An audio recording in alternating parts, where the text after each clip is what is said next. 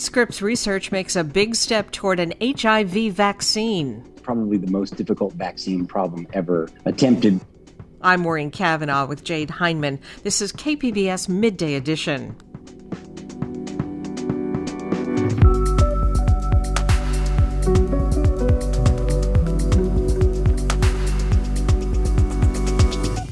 San Diego launches Black Legacy Now to address racial disparities in healthcare. It's really sort of a clarion call to action that these inequities are fundamentally unjust. The challenge of navigating through special ed policies for students in San Diego. And for the 28 days of Black History Month, 28 days of Black films. That's ahead on Midday Edition.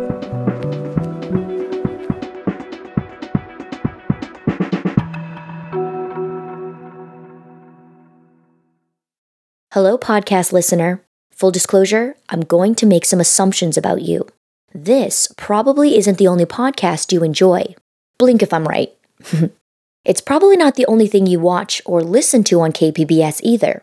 If I'm right about that, then I'm guessing you make it a point to check in on a regular basis to see what's new, take in the latest and greatest, and then you go back to your daily life until we happily come together again.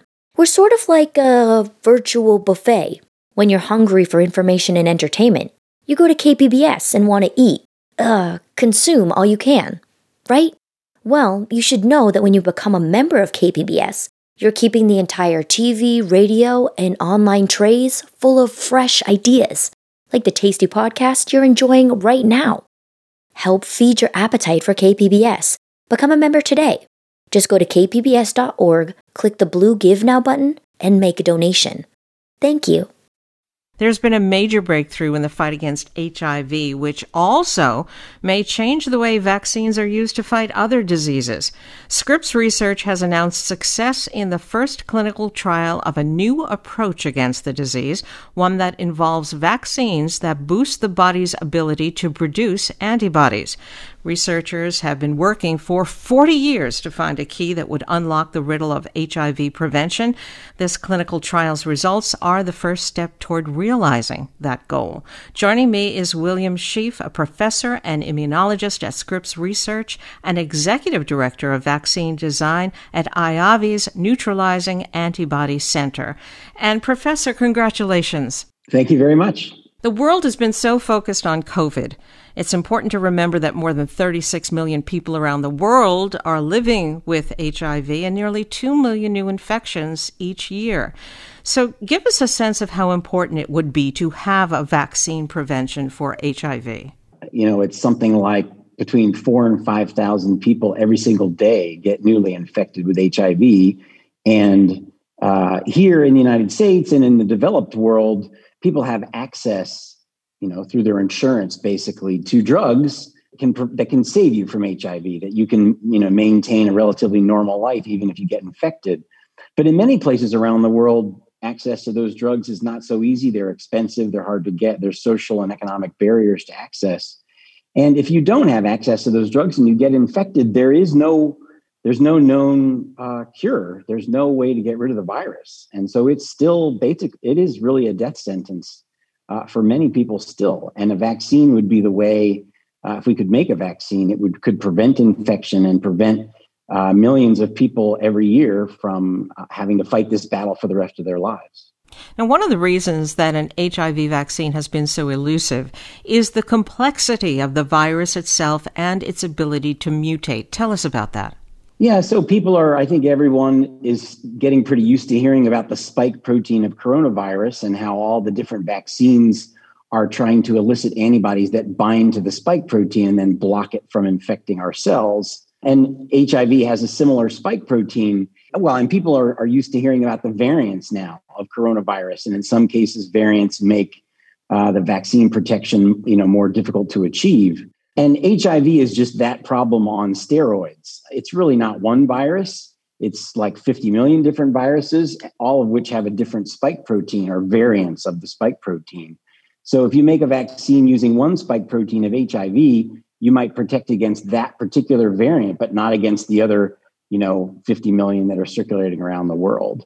So the real challenge is to induce what we call broadly neutralizing antibodies that have the ability to neutralize diverse strains of HIV, and that is an incredibly difficult problem. Yeah, this vaccine trial showed success in stimulating production of rare immune cells that could eventually produce a rare type of antibody.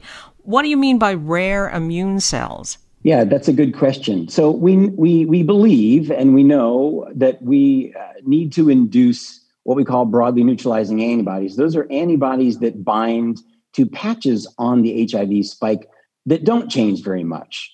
Um, it's just very difficult to elicit those kinds of antibodies. Those antibodies that can broadly neutralize HIV have special properties typically. And when you're uh, when you're designing a vaccine, when the vaccine is first exposed to a person, it first engages with what we what are called naive B cells, and it turns on a set of naive B cells, and those B cells will mature and gradually learn how to neutralize the virus. And so, in our vaccine clinical trial, we had a strategy to target very specific set of naive B cells that have genetic and structural properties that give them the potential to develop into the kind of antibodies that we know we need to elicit in the long run. And rare, they're rare because they are their frequency is about one in a million of naive human B cells.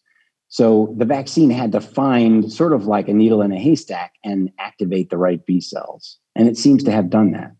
And when you stimulate the right B cells, then you can develop these broadly neutralizing antibodies that can keep up with this mutating virus. Is that it? Well, yeah, the idea actually is to be ahead of the mutating virus. Uh, the idea is not so much to keep up, but to elicit an antibody that doesn't mind if the virus is mutating because it knows where to hold on where the antibody is not making any mutations. And the idea in the, in the clinical trial that we just carried out, you know, we were not eliciting broadly neutralizing antibodies, but we we were eliciting precursors to broadly neutralizing antibodies that had some key properties that are required for one particular kind of broadly neutralizing antibody. And the challenge for us now will be to develop additional shots to be followed in to be given in succession that will uh, allow the B cells to develop further and produce antibodies that are actually broadly neutralizing antibodies. So a series of vaccinations would produce the right antibodies. That's the goal. Yeah, starting with the one we just tested and then uh, a, a series of a few additional ones that are different from the one we just gave. Now, you presented your team's results yesterday to the International AIDS Society Research Conference. Was this clinical trial more successful than you anticipated? Yeah. So, we were testing a new vaccine concept, and no one had ever tested this in humans before. We had shown uh, relatively good results in animal model systems, but we didn't really know if it would work in humans. Um, and we also thought, even if it does work, we would be happy with a proof of principle, not necessarily uh, such great performance that we could just build on it and keep and just use this particular vaccine antigen. You know, you can always imagine if you prove the principle, then you say, okay, now we need to make it work better so that we can really use this in the real world.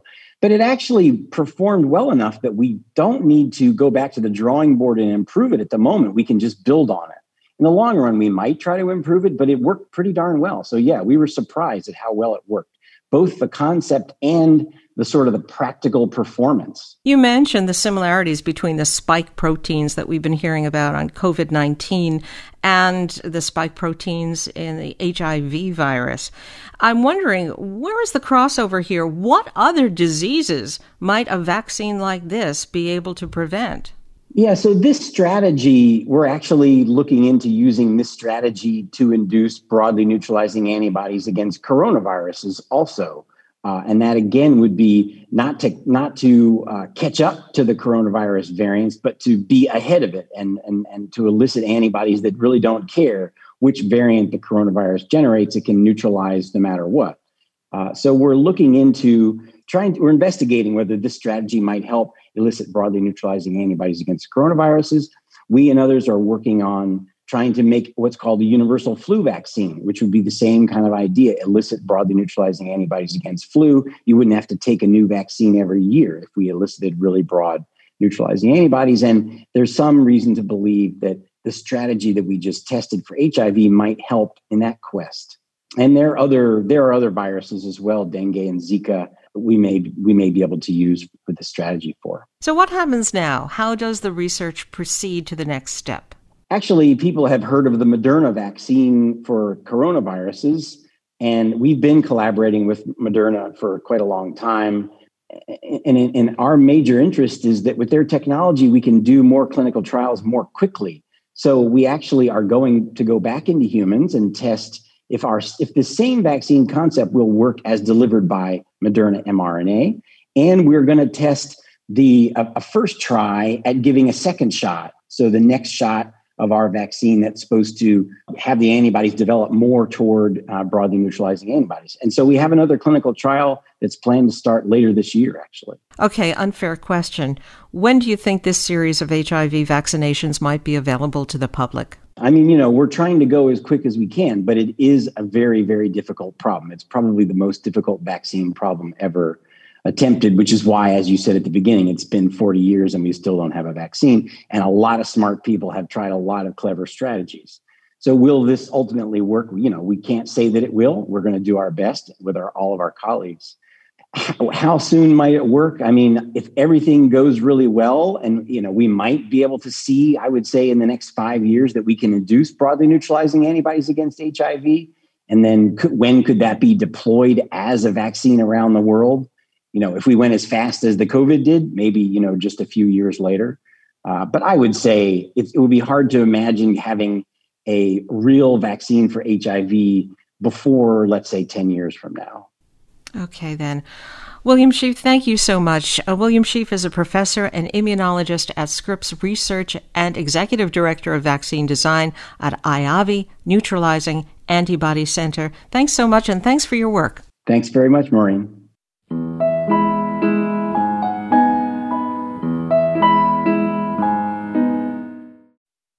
Racism pervades all aspects of our lives, including the quality of medical care we receive. That's especially true for black mothers and babies.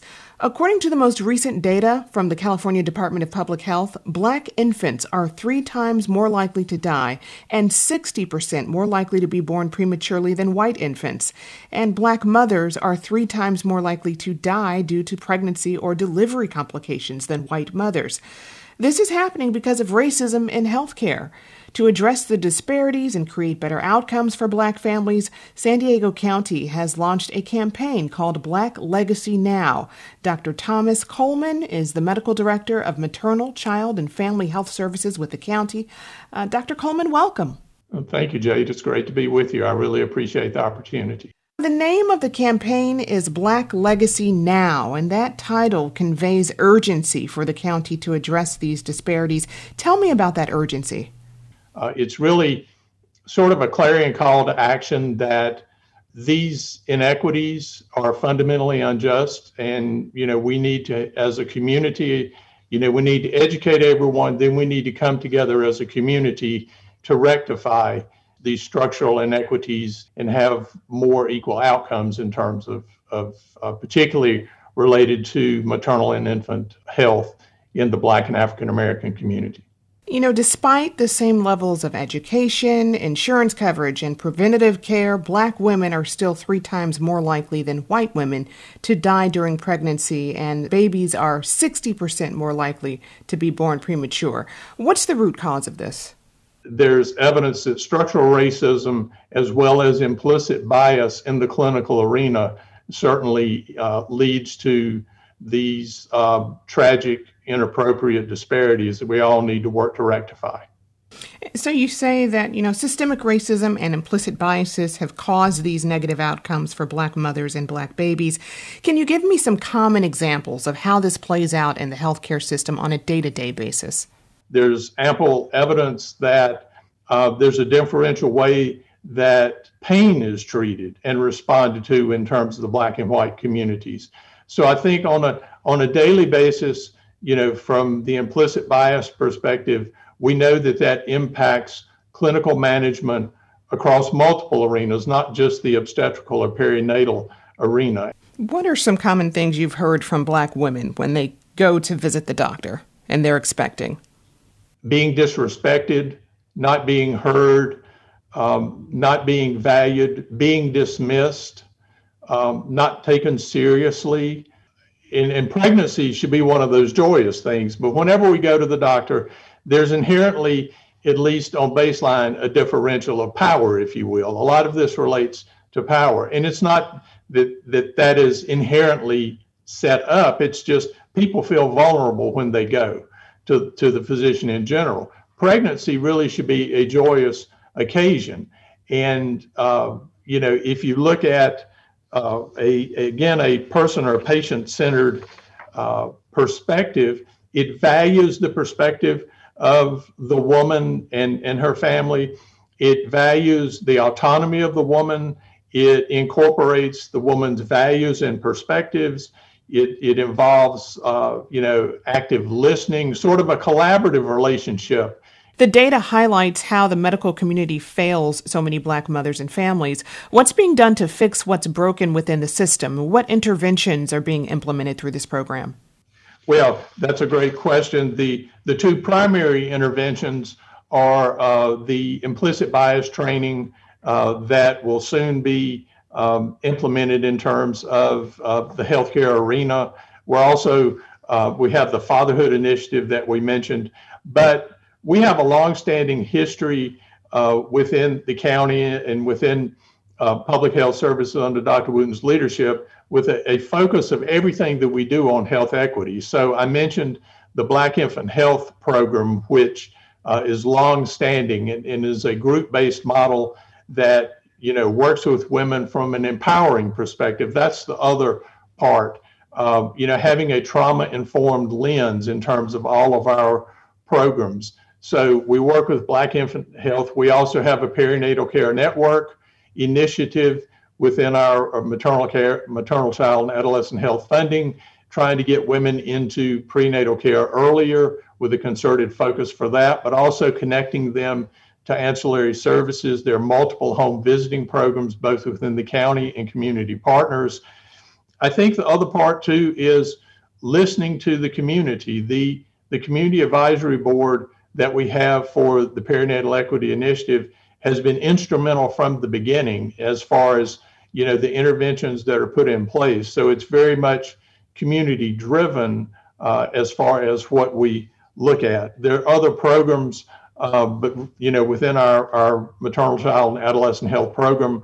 But all of the focus is up really on health equity in terms of providing information and resources in a way that sort of lifts up in a positive perspective asset based for all of the people that we serve within San Diego County, but certainly within the uh, the arena of uh, African American mothers and infants. I know the goal of the Black Legacy Now campaign is to connect families with resources and information uh, to address the problem. What's available to people, and how can they reach out?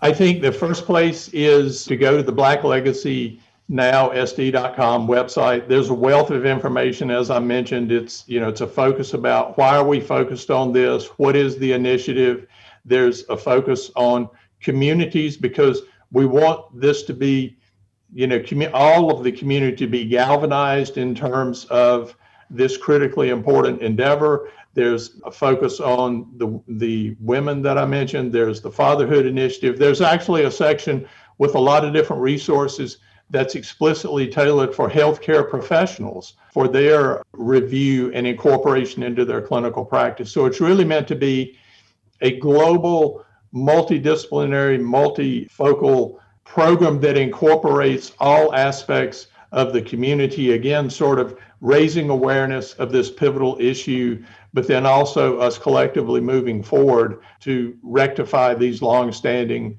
structural inequities that have led to these outcomes that are just unacceptable. I've been speaking with Dr. Thomas Coleman, who is the medical director of Maternal, Child, and Family Health Services with the County of San Diego Health and Human Services Agency. Dr. Coleman, thank you very much. Thank you, Jade. My pleasure.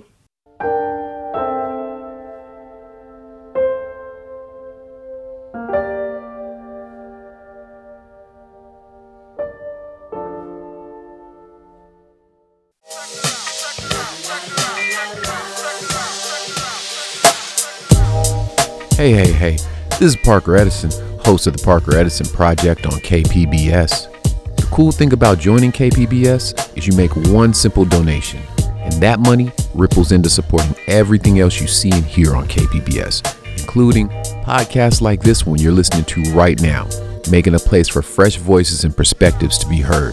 And that's music to my ears. Become a member today.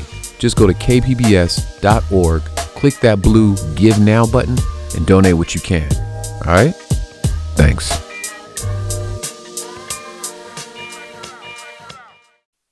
This is KPBS Midday Edition. I'm Maureen Cavanaugh with Jade Hindman. As special education costs continue to spiral, battles between parents and school districts over what services students need have intensified. KPBS education reporter Joe Hong has the story of one family who took their fight to court. Can you tell him your name?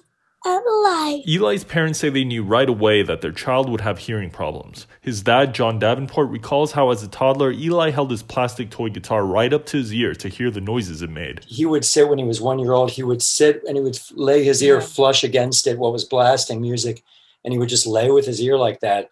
You know, and I tested it, I took it and I held it close to my ear and it hurts you know, that was it was obvious at that point that he had a problem. Fortunately, Davenport and his wife Farah Cherie were able to put Eli in the deaf and hard of hearing program for toddlers at San Diego Unified's Lafayette Elementary School in the Clairemont Mesa neighborhood. But when Eli turned three, he aged out of the program, and the district has denied him entrance into the full day program ever since. For the past two years, Eli's parents, who are both physicians, have spent upwards of $30,000 to provide Eli with a patchwork of private services. But despite the advantage of being health experts with financial resources, they say Eli is still significantly behind where he should be. The pandemic has only made things worse. And then after that, they, he didn't meet their, you know, what the district called their criteria for hearing impairment. And so they kicked him out when he was three. Um, but he should have remained in that school. If he had remained in that school, I think his speech would be far improved yeah. from where he is now. There's no question it would be. Eli's parents say they have no clue why the district did not provide the services. In the past two and a half years, several independent experts examined Eli and found he easily qualifies as hearing impaired. Hearing specialist Gwen Sunan is one of those experts. I have three audiograms that clearly show he has a hearing loss in both ears. So if I look at his audiogram, he has a moderate rising to mild, sloping down to a moderate loss in both ears. The couple sued the district in November 2019 and again in October 2020 for denying Eli services and for reimbursement for the private instructors and therapists. So far, they say they've spent more than $20,000 on attorney's fees. Summer Steck is a special education attorney and a former teacher. She says disagreements like this occur only in a small percentage of cases, but when they do happen, they can be costly for both families and school districts. Sometimes, you know, you do wonder how you end up paying all the attorney's fees and all of the other costs, and sometimes reimbursement to families that have paid for these services themselves. And when you look at what it would have cost to just do it in the first place and see if it is in fact what the student needs to receive a FAPE, um, it probably would have saved a, a, a, lot of money. San Diego Unified School District spokeswoman Maureen Magee would not comment on Eli's case, citing the pending litigation. She also did not respond to questions about the district's special education policies. Cherie says the final straw came last October after they made one last failed attempt to get services for Eli through San Diego Unified at Lafayette Elementary. The parents said they couldn't wait any longer. His progression, I guess, his progress has been very, very slow. And he, he is nowhere near um, age level. He has he does not have age level language. Um, and um, I would say he's maybe at about two two year old two year old speech. Yeah and he's five. In November, they enrolled Eli at the John Tracy Center in Los Angeles, which offers full time in person instruction for deaf and hard of hearing students. The parents rented an apartment in Los Angeles and took turns living with Eli for a week at a time. The couple says they're fortunate to be able to pay for their son's special education, but they can't get back what they lost. There's no amount of money in the world I think that someone could have and still give everything to their child. You know, we have resources, but it, it wasn't enough. Joining me is KPBS education reporter Joe Hong. And Joe, welcome. Thanks for having me. These parents have been through quite a lot trying to get help for their child. San Diego Unified wouldn't comment on this case, but do they have special ed criteria publicly available so parents can figure it out?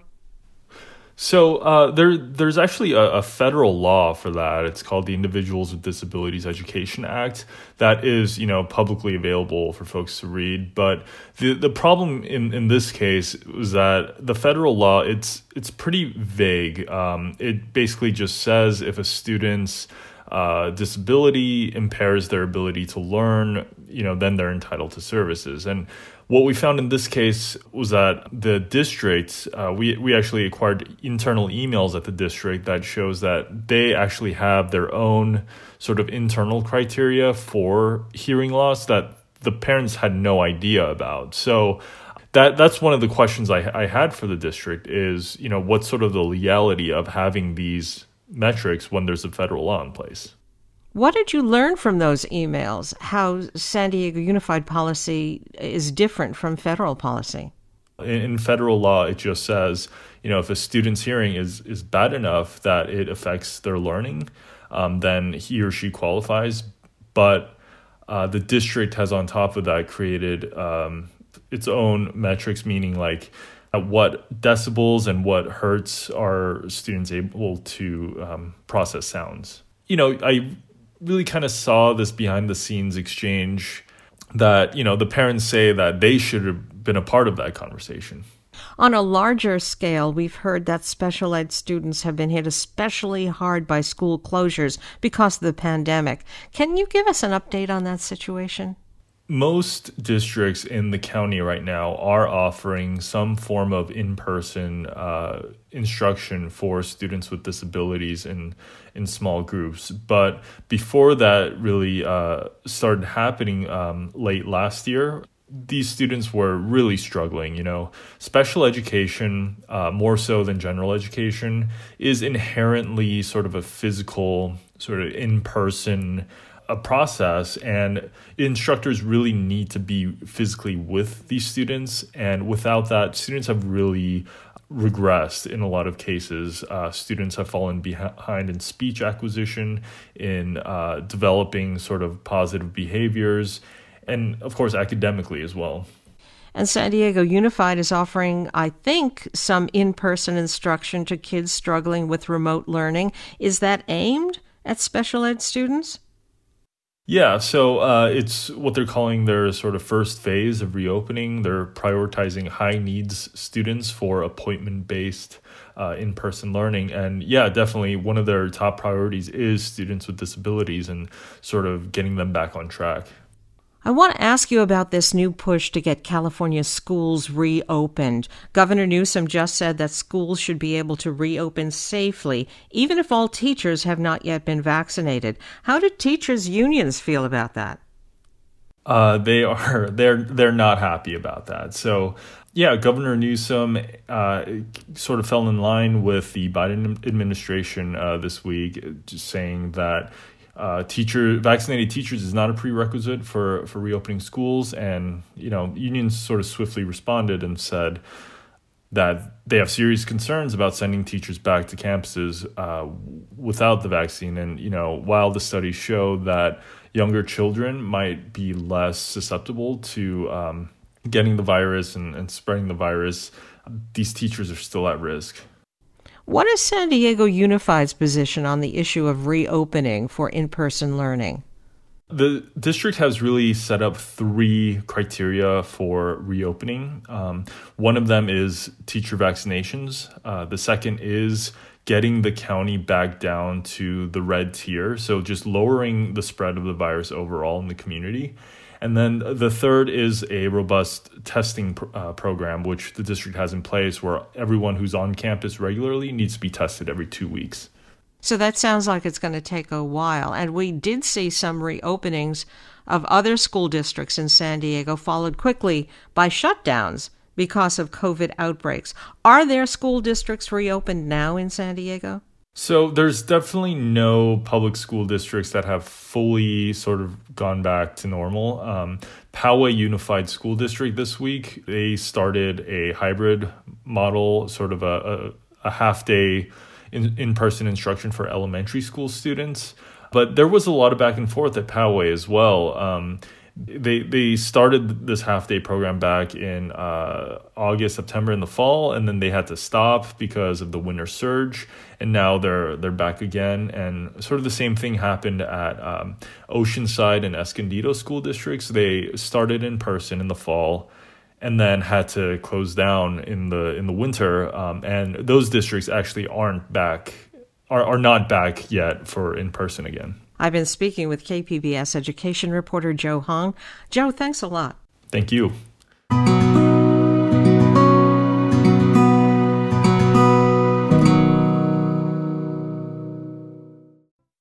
Valentine's Day is around the corner, so how about some romance? KPBS's border podcast, Port of Entry, continues its series of cross border love stories with couples who've been separated by deportation. They talk about how their love has kept them connected despite the wall running through their relationship. Here's host Alan Lilienthal talking with Emma Sanchez and Michael Paulson. Emma came to the U.S. without papers, got married to a U.S. citizen, Michael, and had three children with him before an immigration judge banned her from re entering the U.S. for 10 years. We pick up the story from when Emma moved to Tijuana so she could be closer to Michael, who kept living and working in San Diego.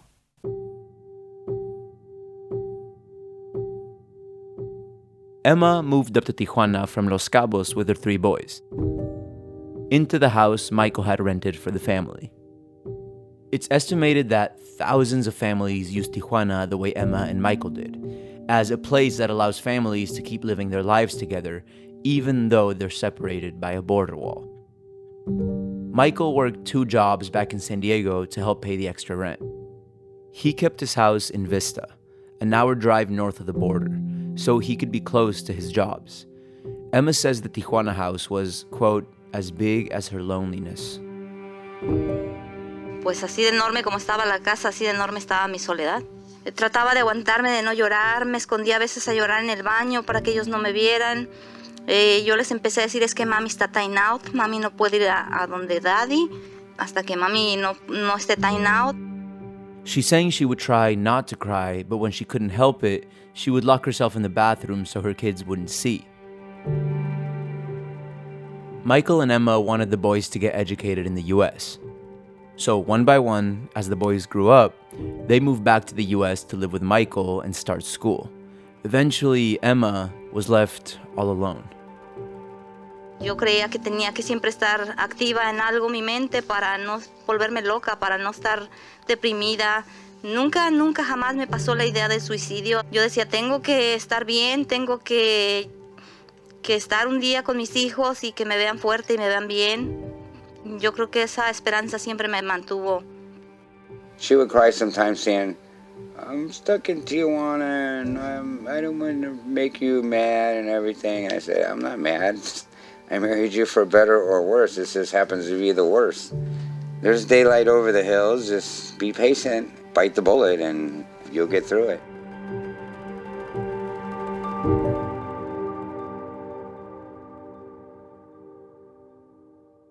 Michael knew how lonely Emma was. So nearly every weekend, he'd pack the boys into his car. Oh, yeah, every weekend we would go down there. We'd go down, I'd take them down on Friday, leave them. If I had to work Saturday, I'd come back, work, and then go down again, and then bring them back. Many times being late, waiting at the long border waits. Six and a half, seven hour waits. That's how long I waited sometimes.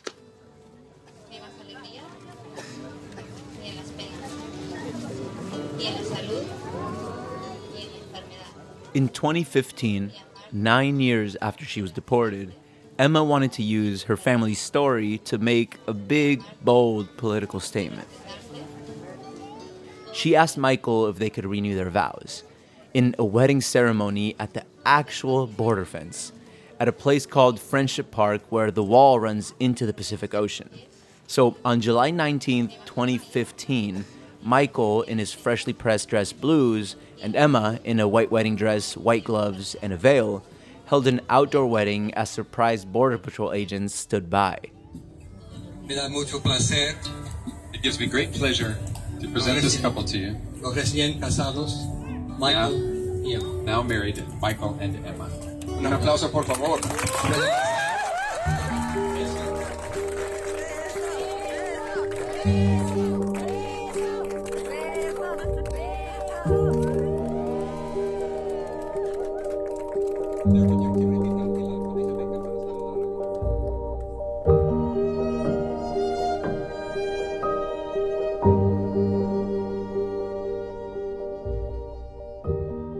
Photos of the wedding they posted online quickly went viral. You know, how many people you know, um, Marine gets married out of the country in another country and is dressed blues with a Mexican lady. She made the San Diego Union Tribune front page during the Olympics, and the LA Times, she made front page on the LA Times also. The couple became something of an icon for other couples stuck in similar situations. You know, the, we're not giving up. My family's not giving up. And then I had a lot of people call me up and said, uh, good going, you're like a light at the end of the tunnel for a lot of people.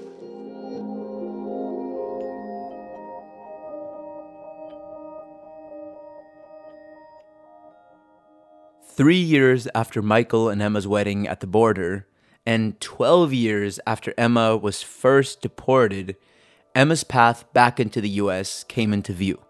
She reapplied for citizenship status and was approved. It took two years longer than they had hoped, but the day finally came.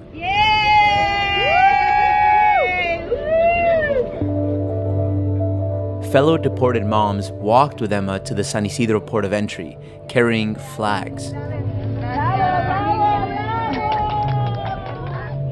And Michael and the boys crossed into Tijuana so they could walk back through the border by Emma's side. One of her sons, who had joined the army, wore his military uniform. She was ready to go, and we crossed the border, and there were some people interviewing somebody, and they didn't show up, so they saw us, and they they overheard us talking or something, and they asked if they could interview us. So they were taking pictures, and uh, felt like we were celebrities. Was like, wow.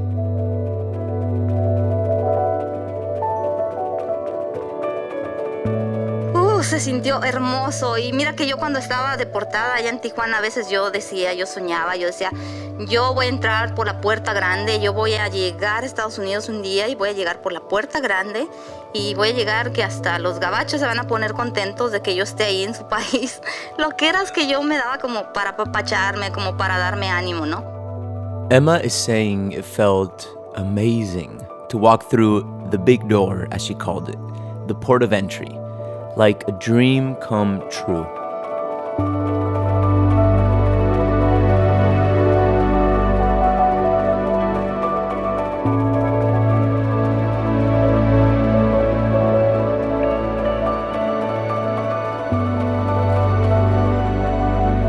we were walking as a family across the border. We got mom back, so yeah, it was a it was a great feeling. I was like, yes, 12 years, I did it, I did it, I did it.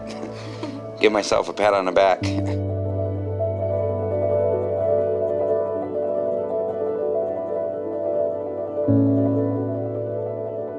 Emma and Michael have been living together in California ever since. Now I get to cuddle up with my wife at night. Kind of a weird feeling, like I'm just got married again.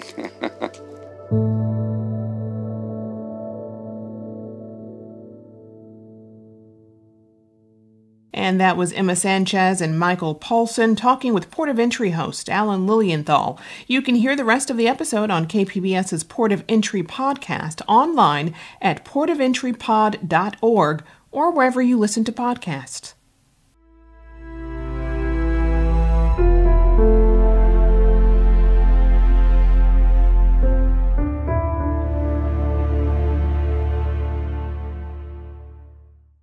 Public radio programs attract educated consumers and business decision makers. You can reach this highly desirable audience with your company's marketing message on KPBS. Isn't it time to make our listeners your customers? Find out how by calling 619 594 5715 today. You're listening to KPBS Midday Edition. I'm Jade Hindman with Maureen Cavanaugh.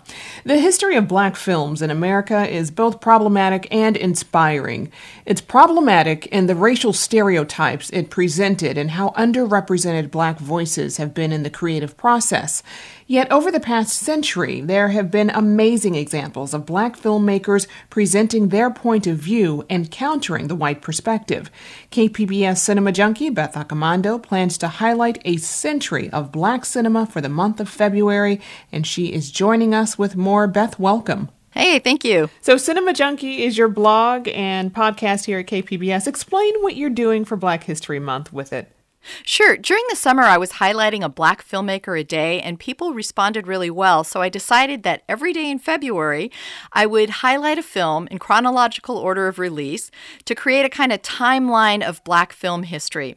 So I'm sharing photos and info on social media and then collecting all the films on my Cinema Junkie blog to do this for Black History Month. Hmm, so, so what's the criteria for being on the list? It's five basic things. The most important being it must be directed by a black filmmaker. I didn't want to have any of the films from a white perspective or a white director. So the films must feature a black cast. They must also be a U.S. release because I wanted to focus on black films in this country because there's a wealth of black films from Africa that I'd love to cover in a different list. They must also have some sort of significance. So it can be a first, it can be overlooked or underappreciated, tackle provocative topics, challenge the status quo, have an impact on pop culture, be pioneering or paving the way for others. Those kind of things are important. And finally, I wanted to make sure that people could see these films. So they must be streaming or on YouTube or be available on DVD or Blu ray. Because I'm really hoping that people will seek out some of these movies. And that's really my whole objective is to get people to appreciate this long history of black cinema, to understand how we arrived at Do the Right Thing or Black Panther. Hmm.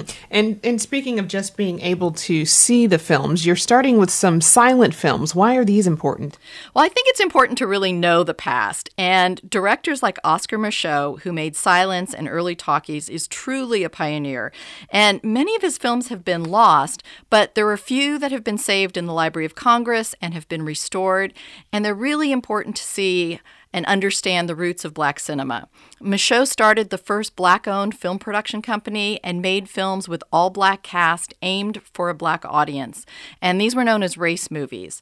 So a film like Within Our Gates was made five years after Birth of a Nation and only months after the bloody Chicago race riots of 1919.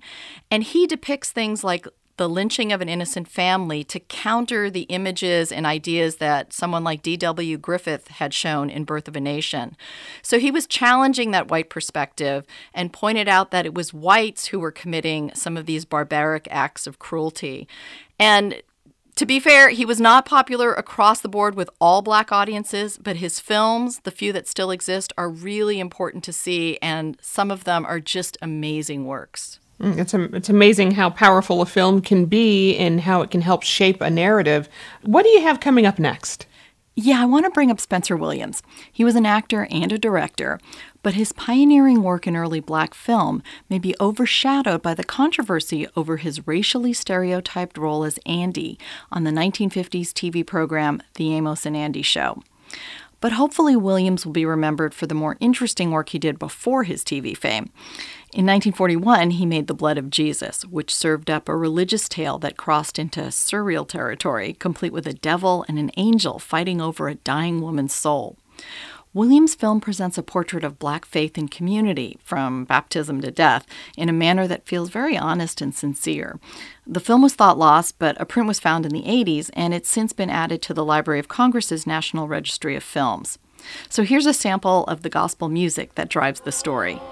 When we get to heaven, gonna put on the robe, gonna shout all over, God heaven, heaven, heaven. Everybody's talking about heaven, ain't going there, heaven, heaven. Gonna shout all over, God heaven. So that was from Spencer Williams' 1941 film, The Blood of Jesus. Mm. And you'll be highlighting some films from the 1970s known as blaxploitation. These films can be problematic for some people, so why do you think it's important to include them? First of all, not all blaxploitation films are good. There are many that are not worth revisiting, but a lot of them were really noteworthy for creating opportunities for black filmmakers and actors. The mob wanted Harlem back. They got Shaft. John Shaft, a big, bad black private eye. Introducing Richard Roundtree as Shaft, directed by Gordon Parks. So, someone like Gordon Parks became the first African American to direct a major studio film with Shaft. While you have someone like Melvin Van Peebles, who made Sweet Sweetback's Baadasssss song completely outside the studio system. And he created a film that was so dynamic and experimental that even today, it's kind of shocking for audiences to see how audacious his storytelling, his cinematic storytelling is. I spoke with David F. Walker, who's an author. He did the Shaft graphic novel, and he has a new one out about the Black Panther Party. And we share a love for blaxploitation films, and we talked a little bit about why these films are important. There's two things I, I, I tell people they need to consider. One is that what blaxploitation did is it signaled a shift in the way blackness was presented. It was a fairly significant shift in the way it was presented in popular culture, and that shift was reflective of power fantasies and, and desires and, and in a lot of ways the unfulfilled dreams of the 60s and in terms of film and tv this is what grew out of that. And i think that if you look at those films and then you look at the, the decade that came before them you can see that progression right? So that's that's first and foremost. But i think that when you look at say get out or or marvel's black panther movie like I'd argue that none of those films would exist today if it wasn't for blaxploitation, because if nothing else, what the blaxploitation era and the movement itself did was it opened the door and created opportunities that that door was never they could never shut that door again. I would say that if everybody doesn't have at least two pairs of glasses through which they view everything, they should at least have a pair of bifocals with different lenses. You can look at everything through a contemporary lens, and that's fine, but you have to look through everything through a contextual lens of the time and the era in which it was made. So I think to appreciate where we are now or why we haven't progressed more than we have, we need to look back at the past and we need to celebrate where these films made progress, even if there are sometimes problematic aspects to them as well. And black exploitation films had an undeniable cultural impact. So, where can we find uh, your social media post about this? Sure, you can check out my Cinema Junkie page on Facebook, or you can follow me as Cinebeth on Twitter and Instagram. I've been speaking with Beth Accomando, KPBS arts and culture reporter. Beth, thank you so much for joining us. Thank you. All the films will be collected on Beth's Cinema Junkie blog at kpbs.org.